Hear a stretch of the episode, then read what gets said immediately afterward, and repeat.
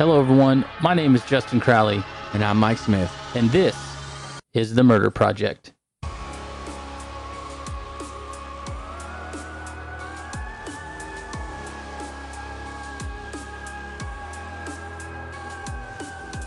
Hello, everyone, and welcome to episode 56 of The Murder Project. In this episode, we are going to be doing the debrief part two on Angel Maturino Resendiz. And this should be an interesting one because if you tuned in last week, we kind of brought you through the story up to the point where Resendiz starts committing the majority of his crime. And this week, we're going to go ahead and take you through the end of the story. If you're new to the Murder Project, the debrief is where I sit down with my good friend and former police officer Mike Smith to discuss cases further. In the debrief, we discuss cases from both sides of the aisle, theories that we might have, and anything that we think needs a second look. The debrief is an unscripted and off the cuff commentary about the cases that we are currently covering.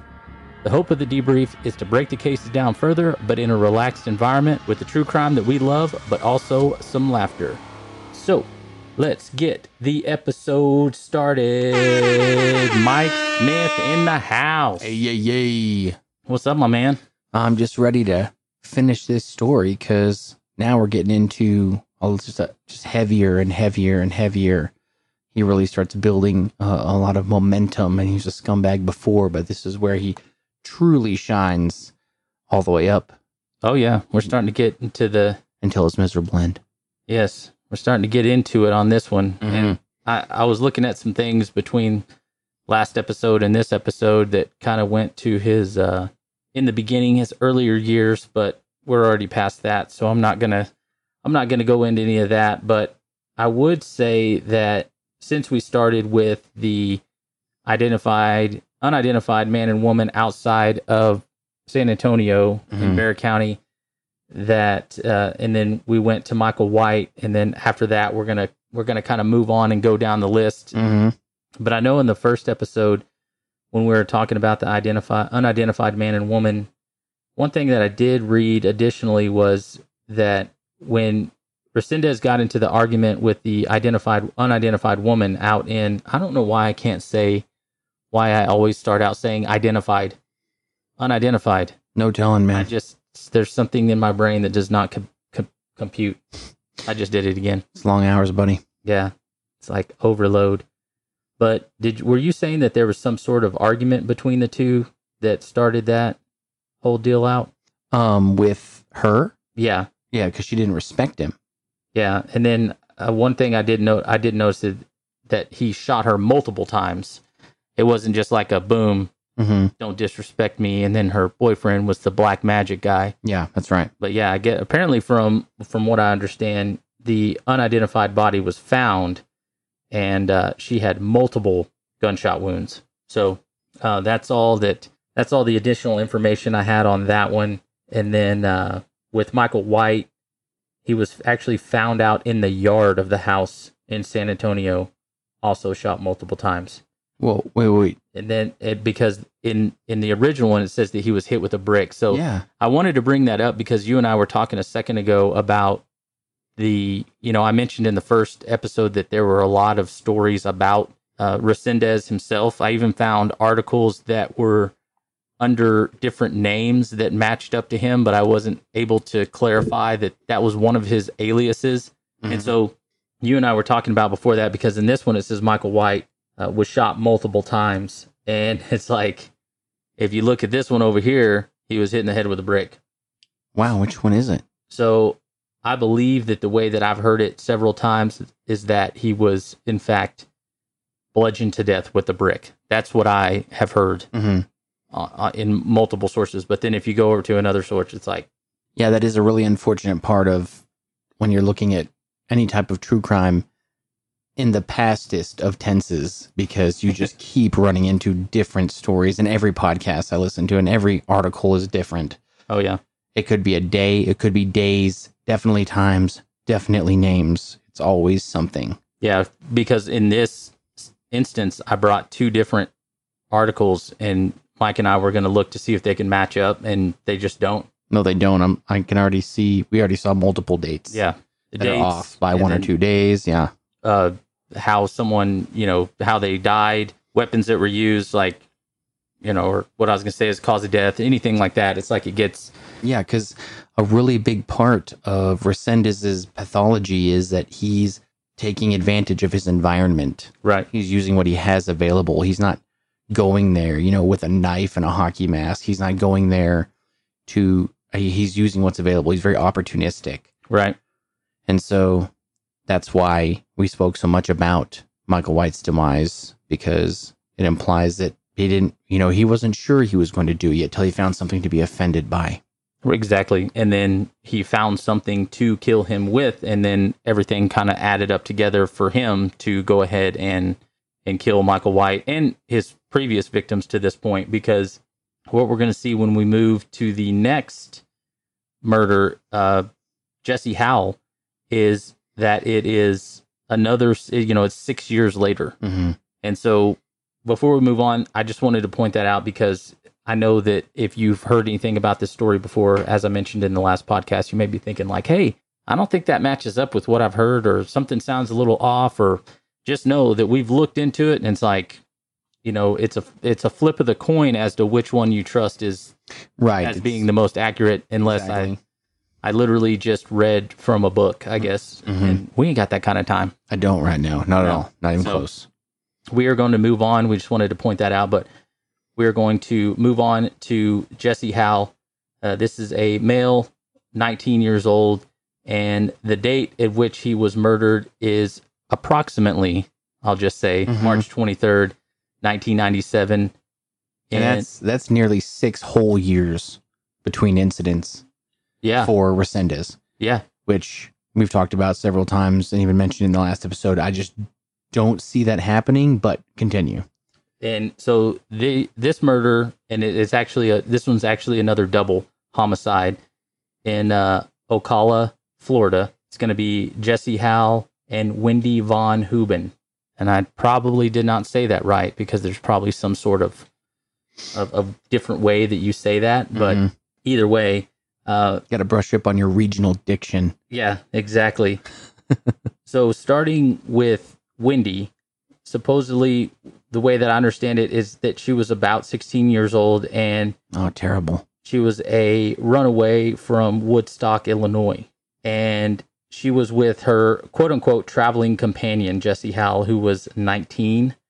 So we have a 16 year old female, a 19 year old male, and they were like like I said, they were runaways, but they were found near railroad tracks, which will kind of go into this this whole story. And because of I think because of some of the confusion with the the data that we have and the the stories, we're not going to go into deep dives on each individual one. Also, because that would extend the length of the podcast. But we'll give you the we'll give you the kind of the cliff notes on each person. But basically, the way that that that this story goes out is that Jesse was found. You have Jesse and Wendy, and Jesse was found bludgeoned to death with a air hose coupling and left beside the railroad tracks. And the way that we, the way that I looked at this is, as I think of an air hose coupling that may go on like an air hose that you air up like your tire with. Yeah. You know, your coupling that you're going to put like an air chuck on, Right. So you can air. This is different because these are going to be air hose and like a, a coupling from a, a rail car, That's right. big, thick, like something you know, Big gauge. yeah, larger gauge uh, hose that's going to have a large cu- metal coupling on there. Your linkage is going to be pound measured in pounds. Yeah, and it's I mean it's literally going to do some damage uh, when when you swing it, and I mean obviously it did, but Wendy was she she died a different way than Jesse. So according to the research, she was raped, strangled, and then suffocated, both manually, which means by the hands, Mhm. and with duct tape, and then buried in a gra- in a in a shallow grave See, I believe that's the first time he does that. that he Buries. bury someone. Yeah. That that's that's a strange thing. Did that? Does that mean that he was ashamed of what he had done? I believe so because we're going to see as things progress that he he gets into a pattern of where he starts to cover the victims' faces. Yeah. So that's that's just the first time that we really see it for the with the victims that are known because I strongly believe there there are many more. But yeah, he he sexually assaults her, he strangles her, um, but he couldn't do it. I mean, we can assume he couldn't do it all the way with his hands, so he tried to use duct tape too. And eventually, she does expire, and then he buries her in a shallow grave, not not far from, I believe, where um, Jesse Howell was killed, and also not long after. Yeah. Not, not long in like the grand scheme of like time spent with serial killers. Yeah, it was all it was all pretty quick, but they their bodies were found in two different locations, like you mentioned. She was in a shallow grave, and then he was found about a hundred yards from the railroad tracks, uh, wrapped in a blanket and a camouflage jacket. Oh, so he he covered her him up too. But he was just wrapped in the blanket because it doesn't say that he was dug up or anything like that, and which I guess he could have been. But what I get from this is that I, I'm wondering if, as we'll see later on, he killed Jesse.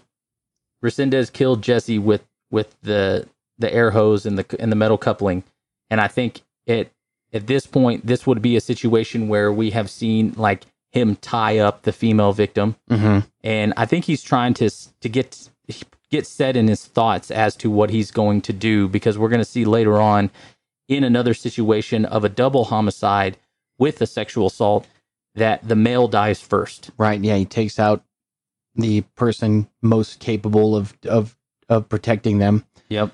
Not that they can't. Yeah. But just in his head, this is the way that he. Right. This That- is that how a predator works. Yeah. If there's if they're both together, they're going to overpower him. He needs to take out the one that he knows is going to be the biggest threat. If there's two of them, and And then also, he wants something from the female. Right. That he's that's that that's that predatorial thing that we've talked about. Once he comes into America, he's a totally different person. He's he's selfish and controlling and has this really deep-seated like primal aggression that he's, you know, he's stalking these people. Yep. He's using items that he f- can find around and he's taking what he wants from them on in every aspect to keep that control. Exactly.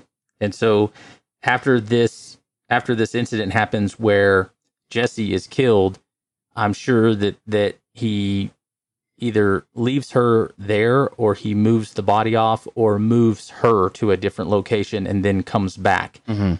But either way, I believe Jesse Howell is killed immediately after he surprises them. And usually his his typical MO is to tell people that he doesn't want to hurt them, that he just wants their money or their belongings, Right. that he just needs something from them. He gives them this kind of false sense of security, even in this moment where all of these victims are Yeah. probably panicked. It's like a way to it's way it's a way to disarm somebody whose hackles are up. Yeah. And then It's very deceptive. he immediately attacks the male. hmm and usually kills them. And then, like in this situation here, he sexually assaults Wendy and then he kills her. Like once he once he got what he wanted, and then in most situations he also takes some sort of their belongings, like we've talked about. Mhm. That he he goes through the things, he takes what he wants, and then he leaves the rest.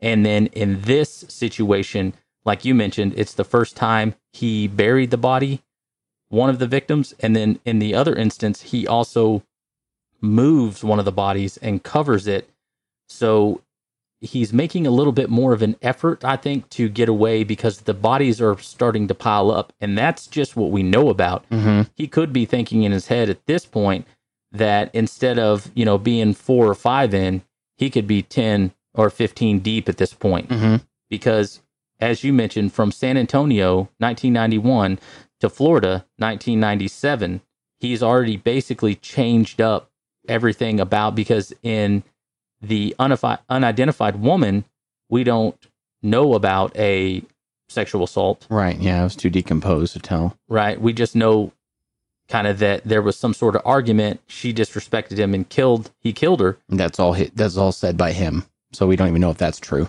right and then he kills her boyfriend Went and found him. went and found him and killed him. Then we fast forward back to San Antonio where he bludgeons Michael White to death with a brick, leaves his body, and then all of a sudden, six years later, we have we have no idea what he's doing during this time, but he immediately goes to the rape and the murder. Yeah, and and moving to like dual victims that are together presently.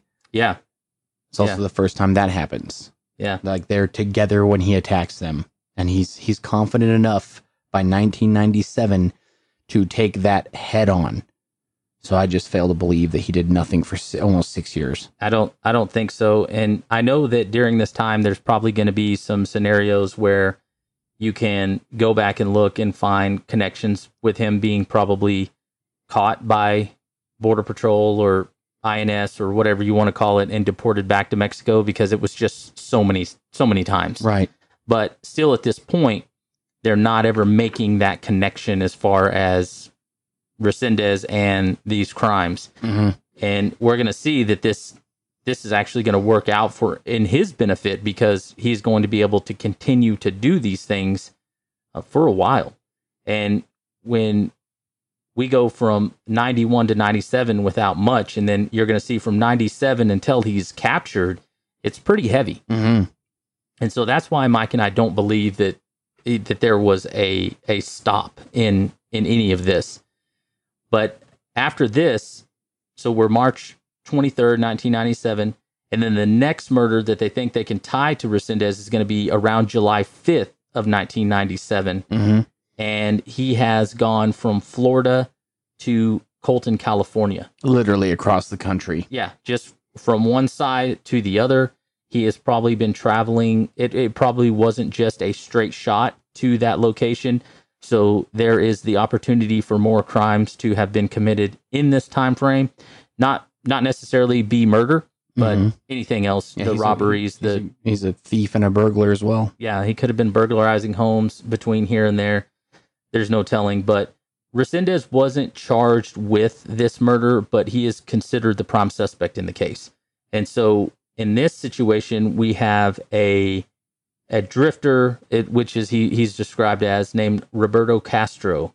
Uh, he's male, 54 years old, and the story on him is there's not much to this actual death, but they say they claim that he was beaten to death with a piece of plywood in a rail yard, which I would think that maybe instead of plywood, it would be something like two by four or something like plywood Yeah. is not. You're not going to beat someone to death with a four by eight sheet of plywood. No, I wouldn't think. some crazy upper body strength if you could. Yeah, exactly. Um, yeah, definitely. I'm thinking like a piece of scrap lumber. Could have been anything really like like that. and then if you go over to the other notes, right, it Mhm. says that he was beat to death with a pipe. So I'm going to go pipe on this one. Wow, I'm going to take pipe. what's this? A scr- piece of plywood to a pipe. That's just so vastly different. Yeah, it's crazy different. And I'm go- also, and also, I'd say like metal fittings, pipes, stuff like that would be something you'd find more often around like a rail yard. Like metal things that could last. Definitely not like scrap lumber. no, that does not make any sense at all. Just that's just my. It's just one man's opinion. Just yeah, just just an opinion, but I'm going to go with pipe on this one. And so with with Roberto Castro, I believe it was, and you know, obviously an opportunity, Mm-hmm. and that he probably had something that he wanted, and so he just he was alone. He took him out. He grabbed what he wanted, jumped the next train. He's gone. Yep. Even I think even in the drifter community, I think good solid sound advice would be never show your cards. Yeah, I Because believe. I uh, would think that Resendiz was probably hanging around this guy long enough to know mhm, he's got something I want. exactly. I think that I think that's his mo. He's he befriends these people, like we said before. He's got he's got enough social skills to rub elbows, at least enough to learn what he wants from these people. Mm-hmm. He's not, and he's not just attacking people for nothing. Almost every case that we know he's responsible for, because with this one, he's just a prime suspect. Yep. There's something that he wanted from them, material or otherwise. So maybe this Roberto Castro had something that he was like, "That's cool. I'll take that." Let me go ahead and get that. Yeah. Yeah. Instead of trading him like whatever, you know, hobo currency, Mm-hmm. uh, he was like, "Well, instead, I'm just going to grab this piece of pipe and just." Just whack you in the back of the head with it and then kill you. hmm Yeah, exactly. Yeah, I think that's a I think that's a pretty solid uh, thought on that as far, with the information that we have. Yeah, because uh, as we're about to learn, 97 is a big year It's a pretty busy year for him. for uh, for Resendiz. Yeah. Yeah. So let's move on to the next one. We're going to we're going from Colton, California, cruising over to Lexington, Kentucky, and I think this one is the biggest one that a lot of people know about. Yes, I believe so. And we are going to be talking about Christopher Maier and Holly Dunn. Holly Dunn, right? And this happens, like I said, in Lexington, Kentucky, and this is August 29th, 1997. So not even a whole two months later. Yeah, this is just yeah, this is a, this is a month and some change later. He's gone from California to Kentucky. Mm-hmm. He's crossing back across. He's going back across the country. Right. He's heading east. And so the story with this one is is that Christopher Maier and Holly were both uh, students at the University of Kentucky. And the way that I read the story is that they were, it was like the second day of school. Like Mhm. school had just got back. It's August 29th. So it's the second day of school. It's on a Thursday. School started on a Wednesday. You know, things are, things are busy. There's some back to school parties going on Mhm. people getting together. And so Chris and Holly go to this kind of back to school party. And while they're there, they they think to themselves that it's not, you know, they're they've been in a dating relationship and they're like, eh, it's not this isn't that fun of a party. Yeah. So Holly, who's 20, Chris is 21, but they grab some beers and they put them in a backpack that I guess Christopher's carrying. Mm-hmm. And they decide that they are going to walk down the railroad tracks away from this house and crack a couple cold ones and just engage in conversation between themselves Mm-hmm. and just kind of get away from the party. And so they go away they walk away from the house down the railroad tracks. They sit down, they drink some beers. Holly doesn't recall how much time passes between them leaving the house and then them deciding to leave the railroad tracks where they're hanging out at Mm-hmm. and talking. But anyways, enough time has passed uh, that they decide they're going to go back to the party. So when they go back to the party, as they're walking next to the railroad tracks, Holly says that she passes a large electrical box. Is, Right. is the way that that she describes it. And Yeah. This was a this was the, a detail that just haunted me the most. when yeah, I- when I first learned about this case is what's hiding right behind that electrical box. Yep. So right after they pass it, Holly says that she realizes that a man has stepped out from behind the electrical box and she is not sure if he was holding a screwdriver or an ice pick, but it's something that looks, you know, sim- similar to that. Yeah. If not one, then the other, perhaps. Enough to be threatening. Exactly. And then he gives them the line that he's that he wants to rob them. Mm-hmm. He wants their money. And Holly tells him, she, she's like, We don't have any money. We're two broke college kids. Mm-hmm. And so he's like, Okay, well, then he's going, he wants to go through their back because Christopher has this backpack. Right. And so he gives them, Christopher gives Resendiz the backpack. And Holly's trying to kind of explain to him that whatever he wants to take, he can take it Yeah. because she says that she is obviously panicked and she can tell from Chris that he's also panicked and they're both looking at each other trying to figure out what they can do, Mm-hmm. you know, to get out of this situation. So Holly says that she offers Resendiz uh, credit cards or bank cards or the keys to their car. Yeah, anything, yeah, yeah. my, my our car's just right just right up the street Mm-hmm. you can have it. You can you can take whatever you want and you can keep it. And then it's at this time when Holly is trying to reason with Resendiz that he notices that Resendiz is tying Chris's hands behind his back. And she's like, okay, this might be going in a different direction. Oh, the horror. So he ties Chris's hands and feet, and then he ties Holly's hands and feet Mm-hmm. and then he go so he goes he goes through the bag and then he walks off and so when he walks off they're now proned out on the they're laying on the ground Right. and so holly when she went to get because not only did he tie up their hands and feet but he also gagged them Mm-hmm. But she mentioned that she had stuck her tongue out while he was doing it so that it wouldn't be tight which is a smart move. That's very smart. So as soon as he walks off, she's able to push the gag out of her mouth and she starts talking to Chris. And when she's talking to Chris, they're trying to like communicate with each other, like how to get out of this situation. And there is there's some back and forth between the two. I think Holly can get her hands free, but not her feet, and Chris can get his hands or his feet, but not you know, no, no, no. Holly could get her hands free, but not her feet, and Chris is still prone out on the ground. So she takes his she takes his gag out and they start talking to each other and Chris is telling her like, "Hey, if you can get your feet free, he's Yeah. like, you need to go. It's you great- need to get out of here. Great advice. Yeah. He's like, if you can get out of here, you go save yourself. Yeah. Yeah. Get out of here, save yourself. Let's, you know, if you can go, then you go. God, and and at this time they've lost sight of Resendiz. Yeah. Like he walked off. like this is straight out of a horror movie. Yeah, it's like one o'clock in the morning. It's Yeah. pitch black outside. There's By the railroad tracks. by the railroad tracks. Not too many people cruising around. no. And so she is not sure how long the conversation lasts between the two of them, which I would think in a situation like this is probably not long. You're you're going to be able to have those conversations probably pretty Oh, quickly, It's very rapid fire, I'm sure. but in your brain it's going to probably feel like time is standing still. I mean, total panic. You're Yeah.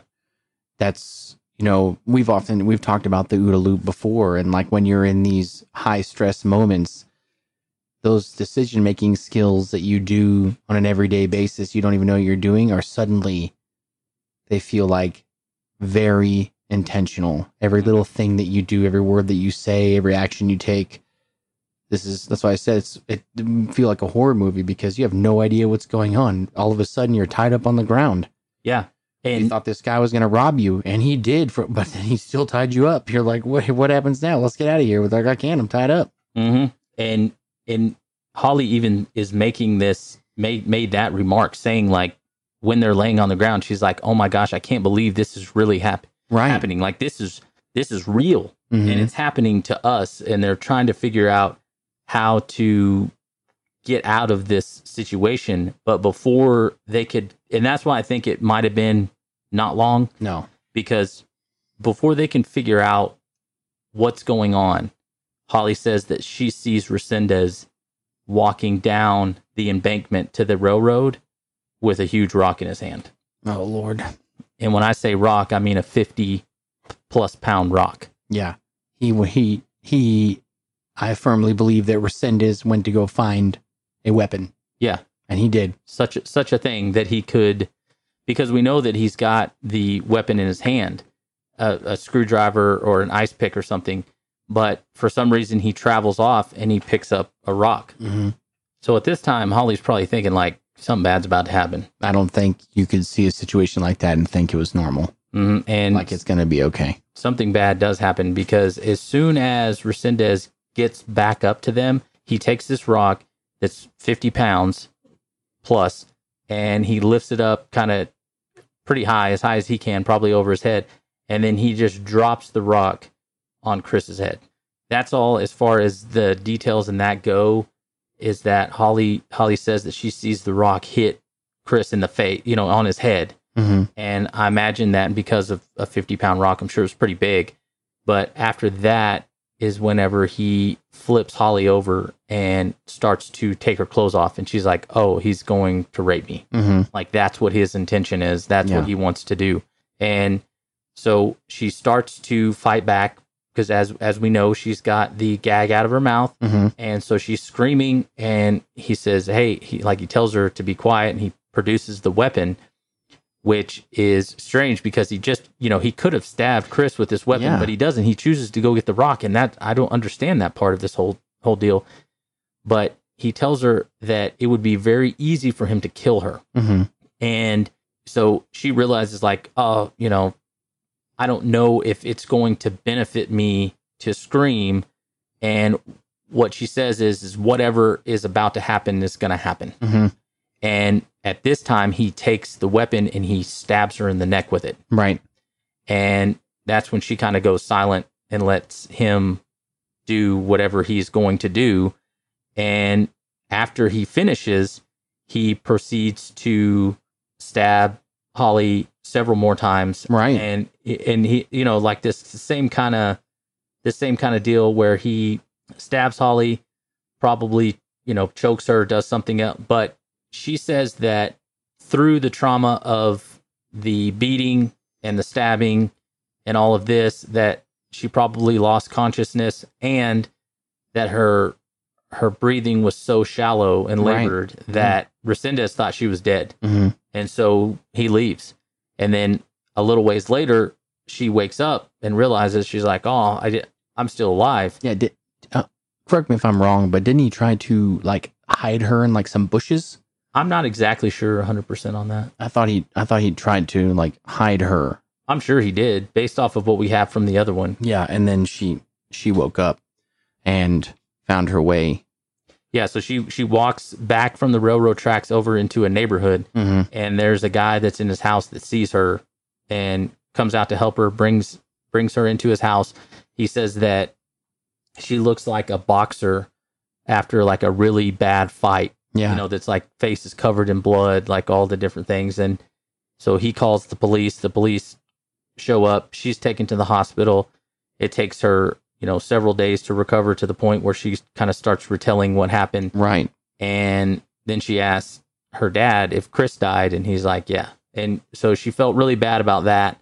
Oh, I can't imagine how horrible. And then, but she gets to, she gets the opportunity to tell her story and to kind of lay the groundwork for Res- Resendiz's eventual capture. That's right. Yeah. And so far, from the information that we have, Holly is Resendiz's only survivor That's correct. from Yeah. from the crimes that he was he was later attached to and convicted of. She's the only person that lives to tell the story, which is amazing because I think after all of this, she ends up moving and I and I thought it was strange or not strange, but coincidence that uh, she ends up residing in Evansville, Indiana, Mm-hmm. which is where um, Vicky White And Casey White. and Casey White end up uh, uh, getting caught after their failed escape. Small world. Yeah, yeah, it's pretty crazy. Mm-hmm. But that that is not where the story for Resendiz end- ends. It actually goes on uh, quite quite a bit. But Yeah, but there's a there's another break here, like in his timeline. So he Mhm. has like 97's like a very busy time for his horrible habits, yep, and then it's a jump to the like fall of '98, I believe. yeah, October fourth is what they say, 1998, and this victim, this victim's name is Leafie Mason, and it is a female, 87 years old, and he has gone from Lexington, Kentucky to Hughes Springs, Texas. And this is this is one of those this is one of those situations where in over a year hmm he's still been traveling around the country. He's still been doing his thing, but this is the next murder that they can kind of Yeah. Resendiz committed. Yeah, it's his hem. It's his mo.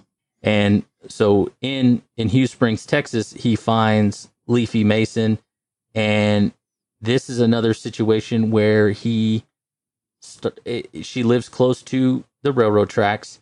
He stalks her, you know, gets gets a good feel of what she's doing. That she is obviously an older female, eighty seven years old. Um, she's by herself Yeah, lives alone. That's the big one. Yep. and she's going this is going to be for lack of a better term this is going to be an easy target for him and it, uh, it absolutely would be. Uh, and he sneaks in her window, and then I believe she is bludgeoned to death with their an antique fire iron. mm-hmm yep this uh, which also goes again with his mo he i don't think that he knows what he's going to find in this house No, he just knows that it's going to be an easy target well, you know he's already armed. mm-hmm We know he's capable of of you know stabbing somebody, having this awl or ice pick or screwdriver or whatever it is that he's carrying. But that's not his mo. His mo is to use what's lying around. yep bricks rocks hoses Antique tire, fire iron. Yeah, and yeah, an antique fire iron, like all of these different things. So he goes into her house, he kills her, Uh, there's no mention of sexual assault in this one, so you can kind of see that his his motives change depending on the person. That not everything that he does in one instance he will do in another. Right. He will change it depending on the person that he is attacking, which which we mentioned in the first episode. But in this situation, they figure out that when Resendiz goes into people's houses and he stalks them and he attacks them, he hangs out in the house for a while That's right. he will end he ends up in in situations like this he will go through their entire house Mm-hmm. he will search through their belongings he will look for things to take he will eat The their food- food. while he's at their house Right out of the refrigerator. yeah and then just leave the trash on the counter Mm-hmm.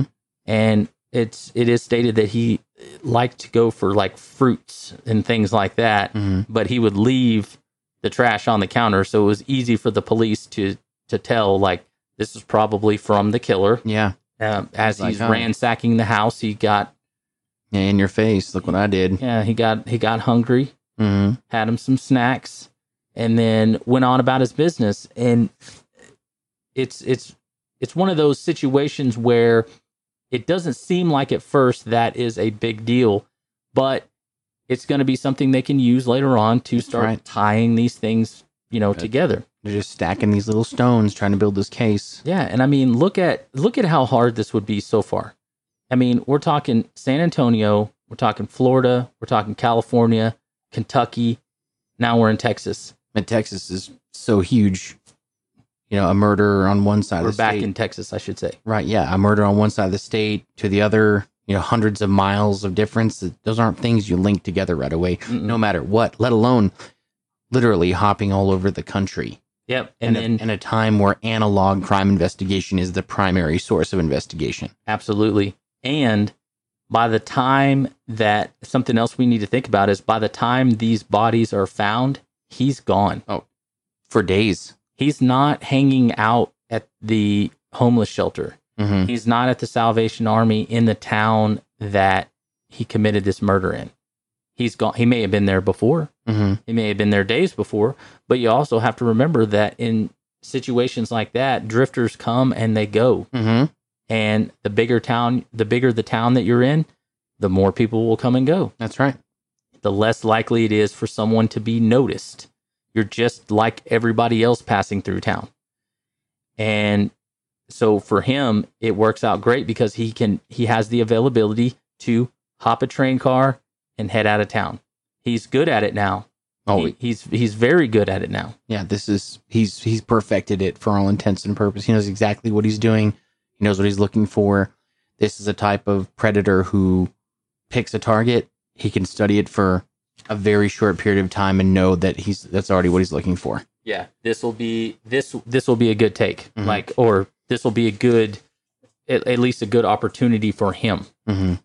So then we're going to jump ahead about 2 months around December 10th, 1998 and all of a sudden Resendiz is in Carl, Georgia. So two months later, Yeah. two months and change. two months and change. Now he's gone from Texas to Georgia, and there's no telling what what happens between here and there. But his next victim is Fannie Byers, also another female, 81 years old. Mm-hmm. And so in this situation, he has two elderly females that he is attacking, and this murder kind of is kind of a, a a mirror image of the one previous. So he is going to kind of stalk Fannie, and he is going to see also 81 year old female. She's by herself, and he is going to go into her house and do the same thing that he did to Leafie Mason, except this time he's going to use what I've I've, I've heard it referred to as an axe or hammer, but the way that I understand it is that he used a pickaxe that he found at her house Oh God. uh, to kill her. And not only did he he kill her with the pickaxe, from what I understand, he left it embedded in her body. Oh wow, like it was still stuck in her when they found her. that's horrible. And if you go to if if you use now now if we switch, That's right. I was about to mention it myself.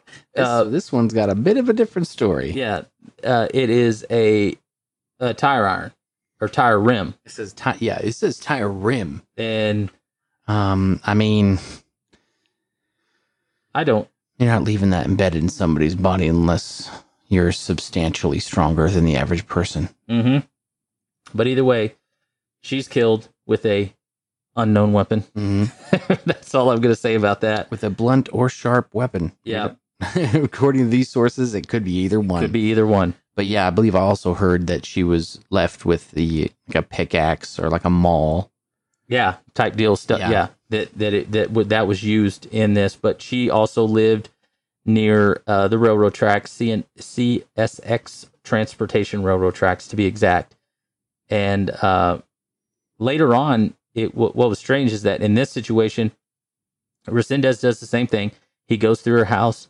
He takes item that he want after after the murder's been committed. He takes the item items that he wants, and then boom, he's gone. And then later on, there was a Lexington couple that was charged with Fannie Byers' murder, and it was only until Resendiz admitted that he had killed her that the other two Oh were, wow, were set free. I didn't know that part.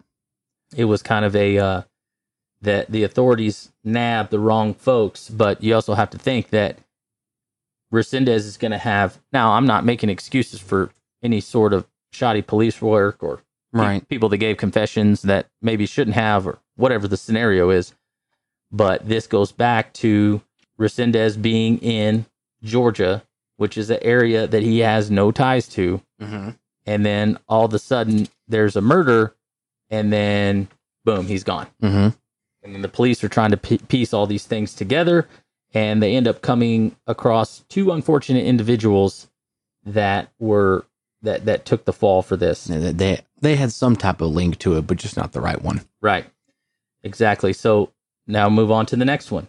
Uh, this is going to be claudia benton female 39 years old and this happens in december 17th of 1998 so just seven days Wow, later. Just a week later. Yeah, just one week later, and he's back in Texas, West University Place, Texas. So he is he is moving back and forth very effectively because he's already back in Texas, but he's not in the same spot. He's in a different part of Texas. Mm-hmm. And in this situation, Claudia Benton, who is a physician, was at her home. And the way that I understand, you know, the the details on this one is that she was at her home by herself and she had a family and she had a daughter, I believe. Mm-hmm. And her husband, Claudia's husband, took the daughter to go visit relatives for the holidays Right, and Claudia could not go because she had to work. right. And so instead of everybody kind of missing out on the family gathering, Claudia's husband and child went to the family gathering. And this is when Resendiz made his entry into her home. And they also live not too far away from railroad tracks, which obviously Mm-hmm. but what happens is is that Resendiz goes into Claudia's home and he is going in there I'm sure with the same purpose as that he had in the previous deaths of the elderly victims Right. to to rob the home. But when he goes into the house, he beats Claudia and stabs her repeatedly, and then he he rapes her, and then she is bludgeoned repeatedly with a statue that was found inside the home. Another opportunity weapon because I don't ever remember reading that the stabbing weapon was found. Right. And just they know that the statue tied into when when the when the police showed up to do to investigate the crime, they found the blunt object they believed to be the statue that was used in her death, but there was also other things. She was beaten, she was stabbed, she was sexually assaulted, and all of these things take place while her husband and child are not at the residence. Ugh. And I would say thank goodness, but I also think that if that if her husband would have been there, if Yeah. things would have been different, he probably wouldn't have He wouldn't have seen it as such a soft target. yeah, Yeah, and no. gone gone into the house. I've thought the same thing, and there's no way you can think it on one direction or the other without feeling just bad. Yep. Yeah. And in this scenario, Resendiz steals Claudia's Jeep and he drives it to San Antonio. Yeah, and, and that's interesting because that's a place he's visited many times, and isn't it also a big junction uh, for railroad Mhm. uh, for the rail yards throughout Yeah. not just the Southwest but all of them? It's a hub, I believe. Yeah. And so this is this is kind of the first time that we're seeing him use a I don't know if train schedules, departures, arrivals, whatever, where the train was going. But for some reason in this scenario, Resendiz decides to steal his victim's vehicle and then drive it to a separate de- destination. But he doesn't stay in the vehicle for a long period of time. What he does is he literally steals the vehicle, drives it to San Antonio, which is just a few hours away. Mm-hmm. He dumps the vehicle by a rail yard Hops the train. hops a train, and he's gone. Uh, but later on, Resendiz's fingerprints would be found inside the Jeep, That's right. and they issue a, a warrant for his arrest. But that's not that's not the end of the story because they're still going to have like like as we we've talked about, they're still going to have a hard time matching up fingerprints to who this man actually is Right. and like what he is what he is out there doing. Moving on, we have Norman Sirnic. Yes, Norman and uh, Karen Sirnic. Sirnic, yes, 46 and 47, male and female. Uh, this is going to be May 2nd of 1999. So after this, after the death of Claudia, either there was a cool off period Five months. for five months, or he is just out doing his thing, and nobody was ever ever able to kind of tie this together. But I also think that in this scenario, with it being wintertime, that that would have been an opportunity for him to go home. That's right. Yeah, like we talked about in the first episode, we do know he does have family and dare I say friends back where he's from in Mexico. So he's like, mm, it's getting cold. Time to dip. Time to head home. Got what I need. Yep. Maybe maybe that's the reason he had a schedule to keep. Something emboldened him to steal that car.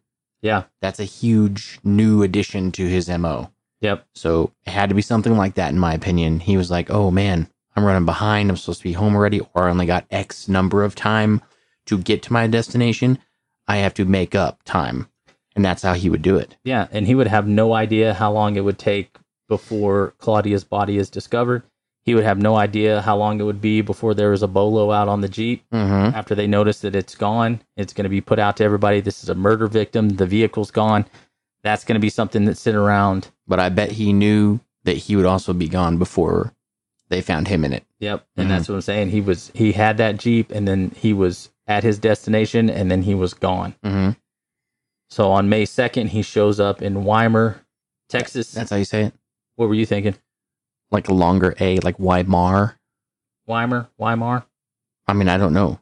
I I'm, think trust, I'm trusting you. You're the local. I'm the yeah, import. I think it's Weimar. Okay. Uh, but he runs across Norman and Karen at their home, which they live in a parsonage at a church. So Norman Is the pastor is the pastor of the Oh, church, It's terrible.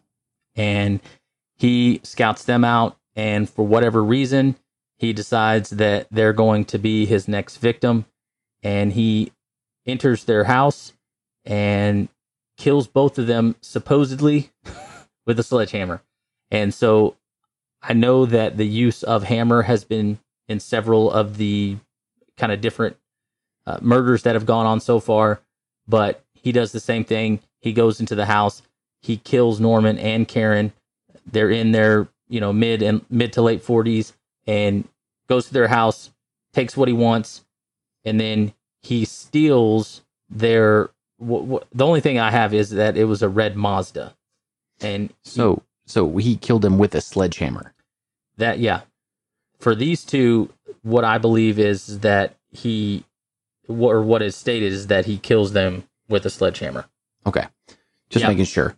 yeah Because I mean, like you were saying, we yeah, I just I thought that we'd oh, speak about it more because I know it says sledgehammer, and I believe that'd be a weapon easily you could use to kill somebody. But often, you know, people mistake tools. You know, Yeah.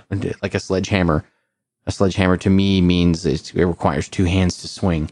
yeah Yeah. instead of like maybe like a mini sledge or something Yeah.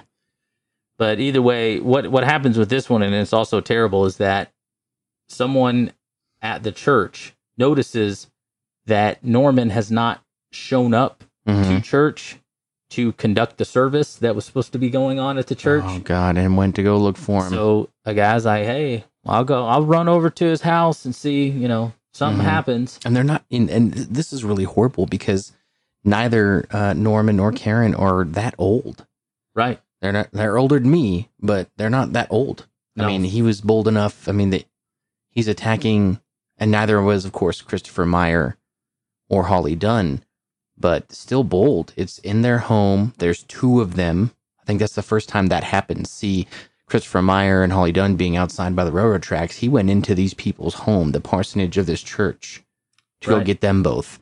That's just another step further that he's sh- he's showing how bold he is, how comfortable he is in, in his skill set as a predator. Yeah.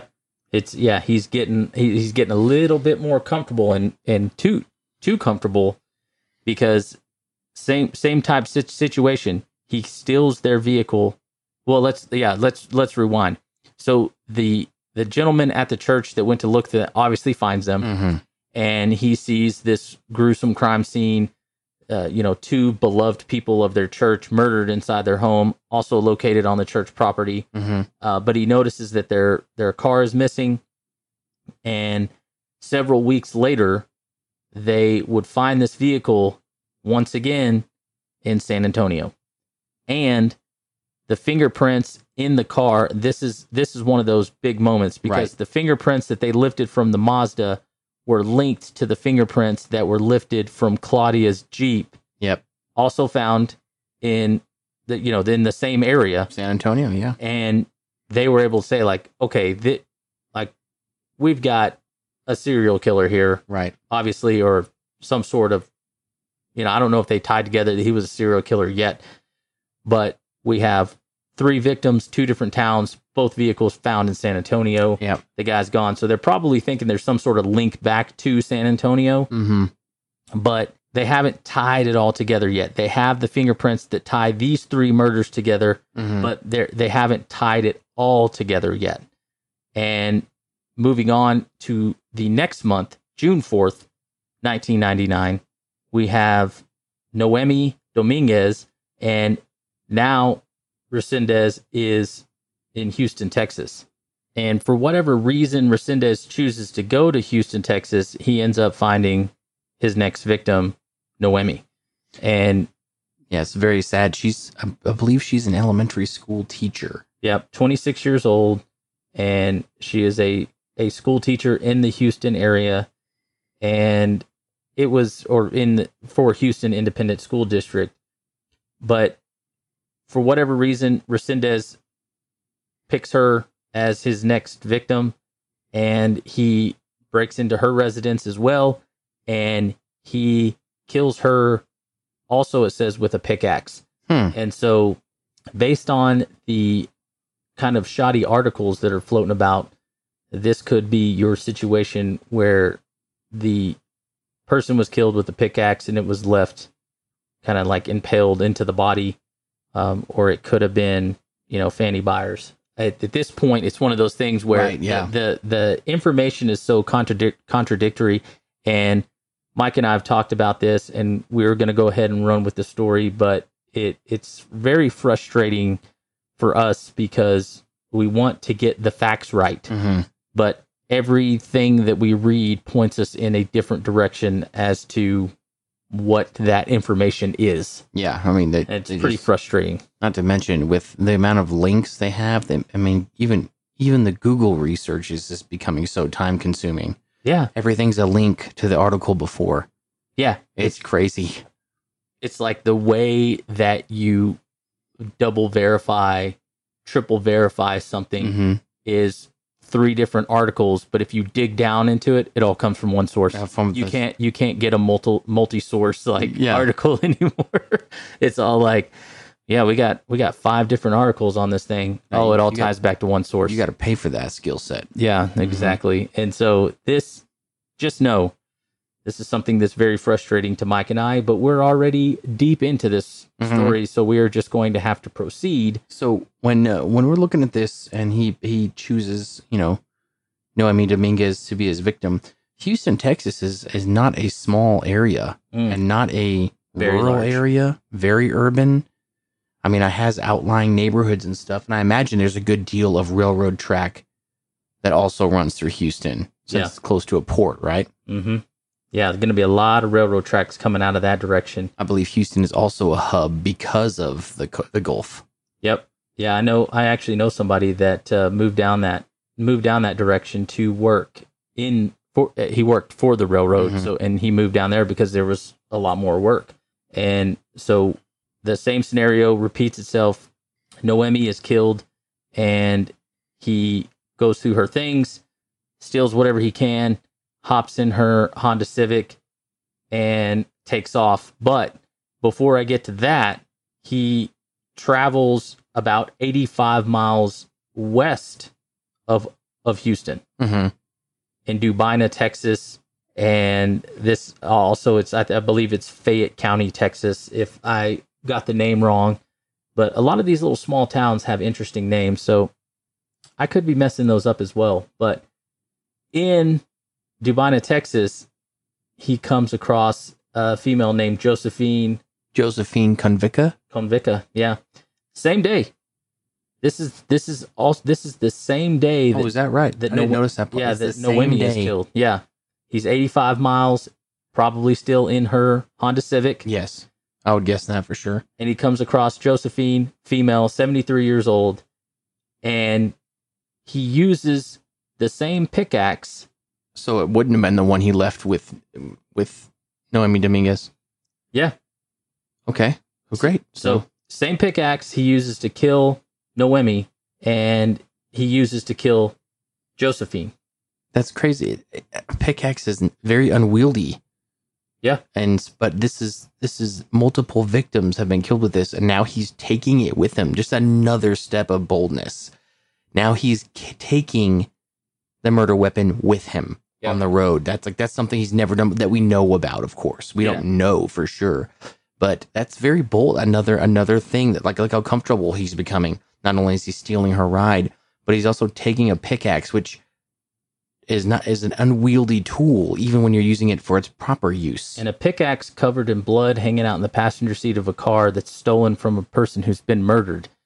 Going to be pretty noticeable if you get pulled over with that. Mhm. You're, like- you're gonna want to put that in the trunk. He is throwing all caution to the wind, Yeah. and he is just and and the re and and the thing is about Josephine's death is that there's nothing as far as as the research goes as to say why he did this or why why he chose to drive that direction kill her use the same pickaxe or even a different weapon it doesn't matter the pickaxe is is not relevant to the fact that he showed up and murdered this woman but it could be because he is thinking to himself that he needs a new car like he needs to switch cars Mm-hmm. like he doesn't want to be in the same car for too long, so he drives a little ways. He finds his next victim. He tries to steal Josephine's car, but he can't find the keys. So basically, this murder could be for nothing. So we get to a. There's did a- you, do you have something Yeah, there's a really interesting part here that I. So I'm not too familiar with how to say these names, but I did look up a bunch of these locations. Dubina, Texas, is only miles from Weimar. So Josephine Konvicka was killed with the same pickaxe used to kill Noemi Dominguez in Houston, but Dubina, Texas, uh, in the farmhouse where Konvicka lived, is miles from Weimar, where the Sirnics were killed. That's crazy. It's all kind of coming back It- full circle. Very centralized, right there in this, what I imagine is southeast Texas. Yeah, just ru- rural areas Yeah. the, yeah, Dubina and Weimar, of course, not Houston, but rural areas where, I, I mean, I guess he felt some sort of comfort going back to that area. all these hubs that probably connect to where he's trying to get to, mm-hmm. either heading further out into the United States or heading back to Mexico. But yeah, the I mean, this just goes to show you like how much he's kind of derailing here. Yeah, He's carrying the murder weapon with him. He's staying considerably more local than any of his ac- incidents before. yeah. We we uh, in in saying that what we what we mean is like a murder in Florida, a, a, uh, the next one in California, right? the next one in Kentucky. Like he's moving around, and then as we're kind of getting through these, they're starting to become closer and closer together. Right. Texas, Texas, Texas. Yeah. I mean, He's I'm all he's all he, he's kind of far is is uh Dubina from Houston? You say 85 miles? yeah, it's about eighty five miles Yeah. Just 85 miles west of of Houston. Yeah. Yeah. so he's staying in these areas, and maybe he went back to an area like that because he thought he could find a vehicle that he could take, or Mhm. there was some reason that he did that specifically. it's on the way to San Antonio if you look at it on a map. Yeah. So So we know San Antonio how- is where two different vehicles have been dumped, right? But if he continues on that route, would he be heading towards Del Rio? Del Rio. Yeah, it's just you just keep going west from Yeah, Houston so through it's- San Antonio. So it's a straight shot. So because the reason I bring that up is because uh, later on, after the after Noemi and Josephine are killed, Noemi's Honda Civic is discovered by a, tra- a state trooper at the International Bridge in Del Rio, Texas. So he took the car all the way across like southern Texas Yep, to Del Rio, which is on the border. yep. It's a border town. This International Bridge in Del Rio, Texas. I have actually been there many a time because just across the border from Del Rio is Acuna, Mexico. That's right. Yeah, I just saw that. And so if you're if you're from anywhere around that area, especially like where I was from, uh, Del Rio is a destination for high school slash college kids because Mhm. Acuna is just a party town, border Yeah. town. Oh, uh, you know that song by George Strait, "Blame It on Mexico." That's right. Okay, so the way that song starts out is in a bar in Acuna called Ma Crosby's. That's right. Same place. Oh wow. It's all the same area. I've eaten at Ma Crosby's before. I was about to ask, have you been there? Oh yeah, yeah, been there, and then they had a really cool. Uh, what were you up to there? Being very um like uh Just looking for crafts, crafts? Yeah. Yeah. different, uh, just different things, Mm-hmm. not anything else. No, nothing illicit, I imagine. Mm-mm. No, no, Cool, no. Cool, cool, cool, cool, cool. Carry on. Sorry. Yeah, they had this really cool, um, kind of concert areas called the Corona Club, and if you've ever seen the movie Desperado, Mm-hmm. uh, with uh, Antonio Banderas. Anto- so in that in that bar scene where they get into that big shootout, mm-hmm. and there's that large wooden bar area. That's actually in the Corona Cu- Club in Acuna. Oh, That wow. scene was shot in that bar. Been there many times. Yeah, I still don't like the part that those Rugers fit in his sleeves. I know, but jacket was too well fitting. it's too tight. Yeah, you could have never Sorry. got it. I mean, Great it, movie, it came out too easily. Yeah, Great movie, guys. yeah, Very great movie. unrealistic. And so they used to have a bunch of concerts there, and a lot of you know just let the good times roll. Mm-hmm. And I got to see uh, Robert Earl Keen and Cross Canadian Ragweed there on the same night, which is pretty amazing because I mean we're talking about this is in the late '90s, Yeah, so Robert Earl Keen's already pretty big. Cross Canadian Ragweed's up and coming, that's right. and I got to see him at the same time. Holy cow! And nothing illicit was happening. No, no, not at all. Nice, Just- nice. keeping it clean. I like that. Just some kids, good kids having a good time. That's right. Enjoying the heat with no iced beverages of any kind. No, Just water just water and tepid, tepid water. and like virgin daiquiris, things like that. It was a lot of fun. Yeah, sorry, I derailed a little bit, but nobody, nobody ever brings up a Mexico story when they were drinking tepid water. no, we had we had a lot of good times there. It was a lot of fun. Mm-hmm. But anyways, Mm-hmm. so right there on the border in Del Rio, Noemi's car is found, and they're picking up on at this point in time, they're picking up on what's going down. Right. Everything's starting to get tied back together a little better. they're starting to figure out and and put together Resendiz and his aliases match with his fingerprints. If you go back to the first episode we did, where Mike was talking about how investigators, state trooper, Texas Rangers, Yeah. everybody's kind of like getting involved in this and they're actually reaching out to places that have murders with similar MOs saying see if you can match these fingerprints to Mhm. any evidence you might have found or you know whatever and it's it's starting to kind of add up and they're figuring out that the same person is responsible for a lot of these murders now they don't know to what extent just yet Right. but they're definitely getting into it and that'll kind of take us to our our last pair of murders before this whole thing falls apart Right. So here's one more tidbit before you jump into the deets. He that car, excuse me, Noemi Dominguez's vehicle is found in Del Rio. It's a border town, right? Mhm. Well, this is just what eleven days later when this next incident occurs. right But he didn't go to Mexico. and if or if he did it was for a very short period of time Exactly, because this actually occurs in Gorham, Illinois. Yeah. That's very much farther north, almost all the way north yeah in that part of America. you're going yeah you, from del rio to gorham illinois you're you're t- probably what 20 hours away if if i had to guess I'm actually going to look it up right now because I'm I just found myself deeply curious as well. all right check it out 16 hours. i was close 16 hours and 4 minutes or 16 hour and 58. But it's got tolls. Oh man you're gonna skip those You're going to skip well the you're tolls. definitely gonna skip them on the But train Still, I mean 16 hours that's on a highway, Mhm. not a train. A train you're going to double that. easy because a lot of places trains can't do but you know 40 50 Yep. Or if they get in an open area, I think they can get up to like 60 or 70, is what one, one of my buddies was telling me. But you also have to consider how many times they have to slow down right when they're coming through different areas. And then also, you also have to consider going from, let's say, Del Rio up to Illinois.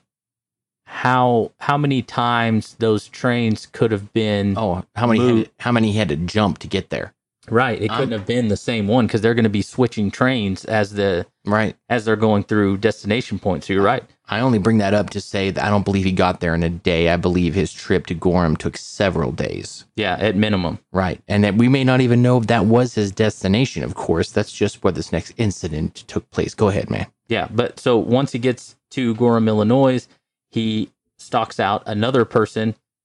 Uh, this this person is George Morber, and he's a male. He's 80 years old, and he is he seems to be by himself.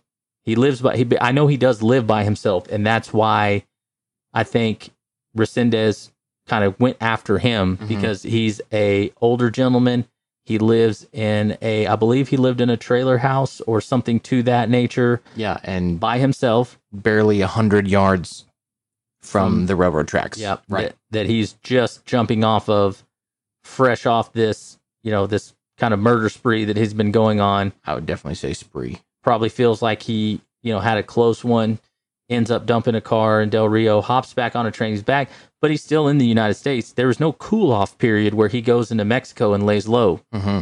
he immediately turns around and heads back out and he ends up at george morber's house and he goes into the house. He's going to rob george morber and kind of do the same same type situations. He goes into george's house. Actually what i remember from this one is that he goes into his house after he sees george leave in his pickup. Mm-hmm. and thinks that this is an opportunity for him to be able to break into the house while he's gone. right What he doesn't realize is that George is just on his way to pick up a paper and he comes right back home. And when he comes home, he walks into his house. George walks into his house and catches Resendiz in the act of burglarizing his home right and it's it's not hard for Resendiz to to kind of get control of the situation because he has found George's shotgun inside the house. right free firearm So he takes George and ties him up to a chair in his house and he shoots him in the head with a shotgun and kills him. Mm-hmm. And while he's finishing up his, uh, burglarizing the house, George's daughter, Caroline Frederick, who's 52, shows up to the house because she is scheduled to be there to help him. She, she helps him clean up his place. Mm-hmm. And when she stumbles across this incident happening, she becomes collateral damage to Ugh. the the unfortunate murder of her father and then she is also going to be a victim you know in the same you know because of because of the circumstances but for some reason he does not shoot caroline That's with right, the yeah. shotgun he uses like the butt of the gun to bludgeon her to death uh, in the same home I do find that very odd. That first of all, that he shot uh, George Morber anyway, because most of the time, with the exception of his very first two victims, yeah who were unidentified and only known because he said it was him, to know that he did this. I mean, obviously, breaking into the home before Mr. Morber gets there, he finds the shotgun. He's like, "Great, this was a good deal. I got a free firearm out of it." Mr. Morber comes home. He's like, "Oh crap!" But he's not gonna have a hard time overpowering him, Hmm. and he does. And then he, instead of bludgeoning him or killing him in a way that is more fitting to his MO from what we know about his past, he instead uses the firearm for its intended purpose, but not again when his daughter shows up, right Caroline Frederick. And I was kind of wondering. I was like, I wonder if it was like one, like an older style, like breakover single shot. You know, it had like a load, uh, a round loaded into it, and he's like, didn't know where the rest of the Didn't rounds know where were. the rest were, yeah. When And so he, he- he didn't check his little hunting vest hanging in the closet. Yeah. So when Caroline shows up, he just takes it and probably swings it like a baseball bat. Yeah, I mean, and buttstocks of these weapons, uh, Especially the older ones. they're i mean even newer ones they're devastating Yeah. Uh, people don't realize about how badly i mean of course there are people that do know but the buttstock of the weapon used in a butt stroke yes that's what it's called Yeah. when you use the weapon to club somebody the appropriate way it's devastating Yeah. I mean you're looking at easily fracturing bones um i mean just absolutely turning meat in, in turning flesh into hamburger yeah. Tenderizing meat. Yeah. Yeah, and, for and real. I mean, and it works because she dies. yeah and that that's kind of where the where his story kind of ends and the way that we'll kind of wrap this all up because you know you could go into probably another podcast just on putting all the evidence together I was thinking that getting getting Resendiz to to the point where they know exactly who he is. And just to be honest with you guys, just the information and the research that I've done on this specific case, uh, if we would have known how kind of contradictory the evidence was, I would have gone to a single source like an actual book mm-hmm. and pulled the details out of it and and gone that that route which if we ever come across something like this again that has so many moving parts yeah uh, that's the direction that we'll go in mm-hmm. instead of kind of uh, that relying on articles how I would word it is I definitely would have saved a case like this for a slower time of the year work wise. yeah exactly yeah exactly where we had a little bit more time to look into it yeah. and and kind of uh, fact check some of this stuff because it it didn't end up working out in all areas. But the the gist of this story is true. Mhm. The things that the people that died, the the the, the locations, close enough on the dates, hmm iffy on the weapons, Yes, but for the majority of the content for this, it is correct. that's right. It, there's just a few things that I wish that we could have squared away as far as the details go, and that's okay. You know, you live and you learn. This was a big case. We we both wanted to do something like this just because we both get in here together. We can talk through it. It's a long case, and but you know, if you go back to even something like Tom Brown, hmm I mean, that was months. That Yes. was months of research Months. that went into us doing the Tom Brown case, and this could have easily been one of those ones that was similar to that. hmm I agree.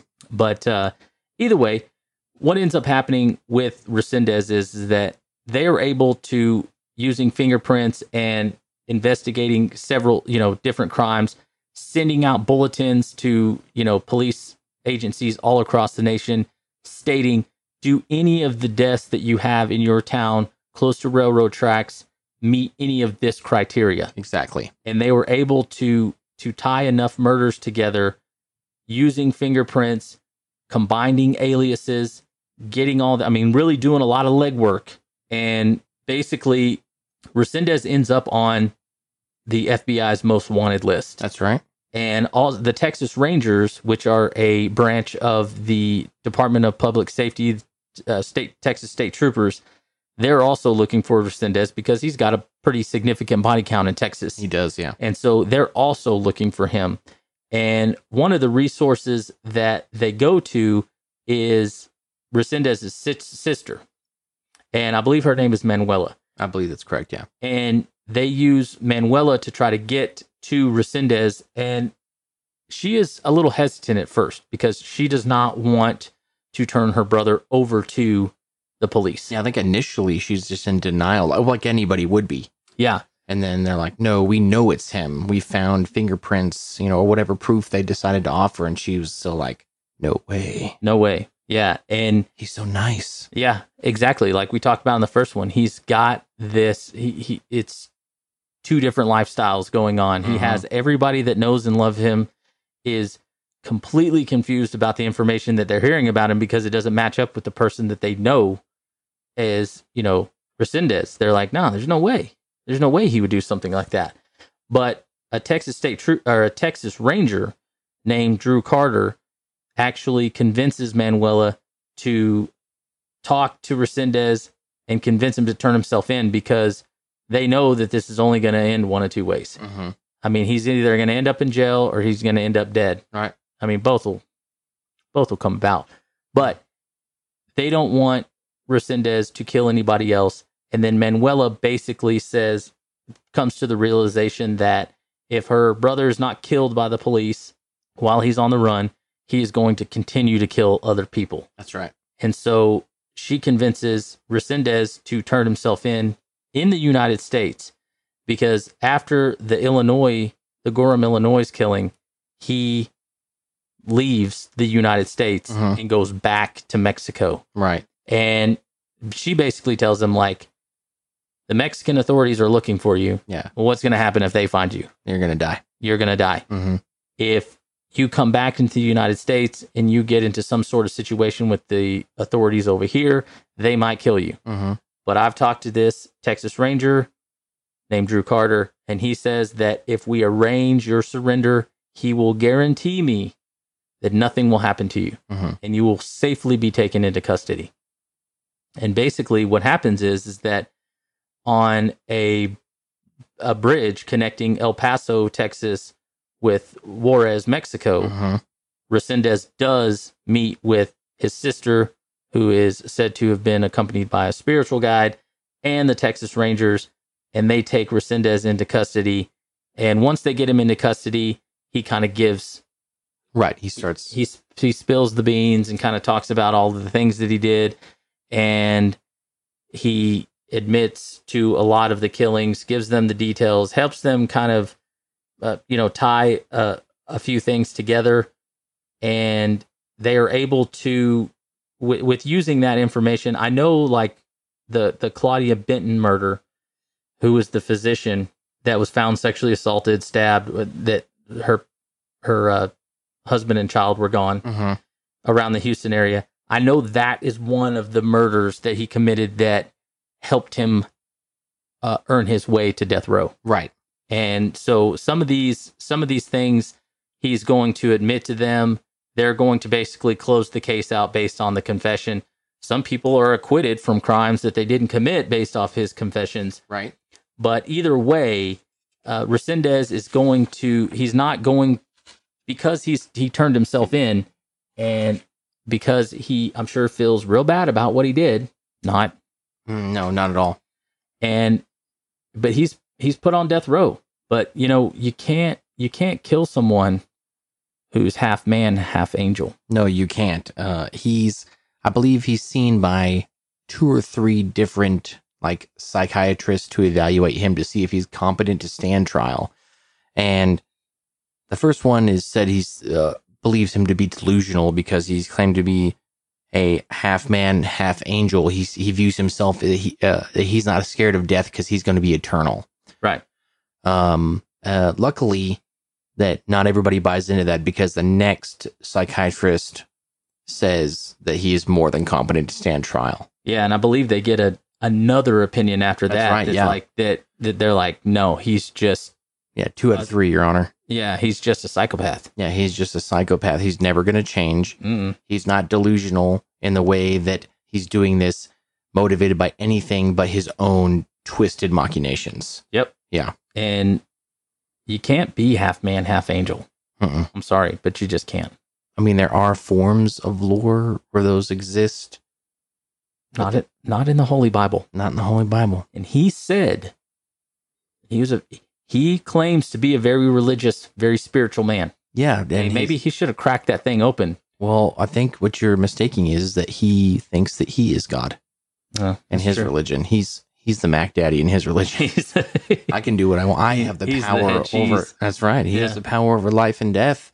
You know, if you're old uh, or weaker than him and caught alone, yeah, be afraid. He's very Mhm. scary. Then Yeah, but I will tell you this: Resendiz gets to take the ride down to uh, a place that we've talked about multiple times in this podcast, uh, the Huntsville unit in Huntsville, Texas. that's correct. Yeah, I heard it's a pretty small town. Basically, all that's there is prisons. hmm And on June 27th, 2006, Resendiz does not escape death. No, he's no he longer- literally dies. yeah, he's no longer eternal. No, no, because he dies by lethal injection at the Huntsville unit in Texas. And that's a pretty quick turnaround for death row. Now, uh, the, the suspect himself aside, what is it? His last kills are in '99.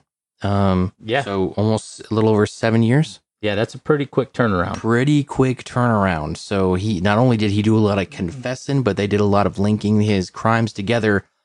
And as far as death row goes, that's pretty quick in my Mhm. ex- and from what I've read. Oh, it is. It, it's it's very quick, and the the only thing that I can think of is that he either didn't try to exhaust all of his appeals, or there was some sort of deal struck where it took that privilege away. Which, in you know, when we talked about the suitcase killer, Mm-hmm. that guy admitting, you know, taking a deal, admitting to the crimes, and then pulling out of his own deal, Mm-hmm. which ended up getting him put on death row, and he couldn't appeal his his That's right. convictions, Yeah. and so he was put to death really quick.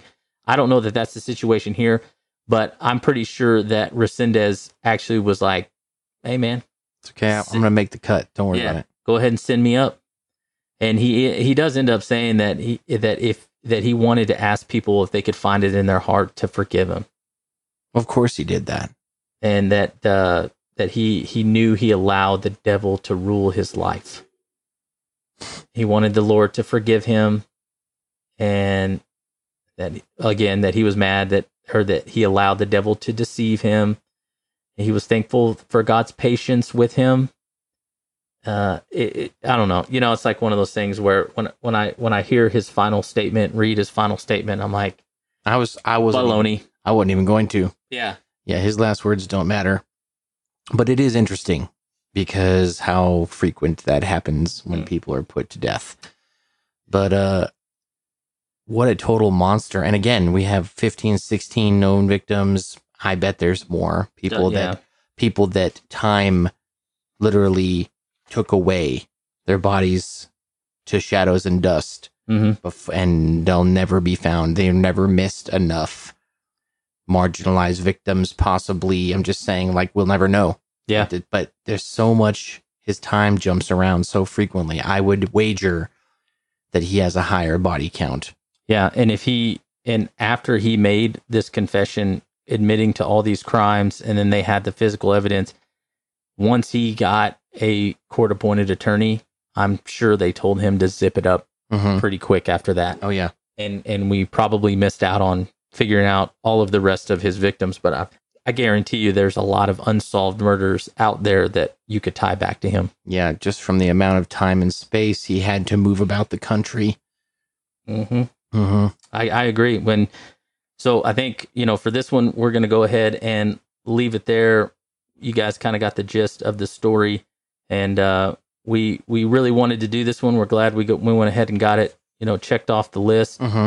uh, despite uh, the other things that kind of came up in there, and Sure. and uh, we thank thank everybody for for being patient with us with our schedules and also you know sticking with us through you know some of the uh, ups and downs of our our personal lives that kind of go into our podcast life Yeah, thank you. I really appreciate that. It's not easy to for anybody to enjoy a hobby when they work so much. So I'm sure many of you also understand what we're talking about, but we do very much appreciate your patience and uh also like normal, if there's anything we missed or something another factoid that you have, anything like that, let us know because yeah and i'm Again. sure there might be a handful in this one yeah, I know, based I know off it's of been the like I- like i said i apologize but like I say. like I say, okay, the re- some of the research didn't pan out, and I didn't have enough time to cross check it with some other things. And when I was doing that, I realized there's a few holes in this thing, and uh, but that's okay. We can move on, and we're gonna bring you Mhm. guys a good episode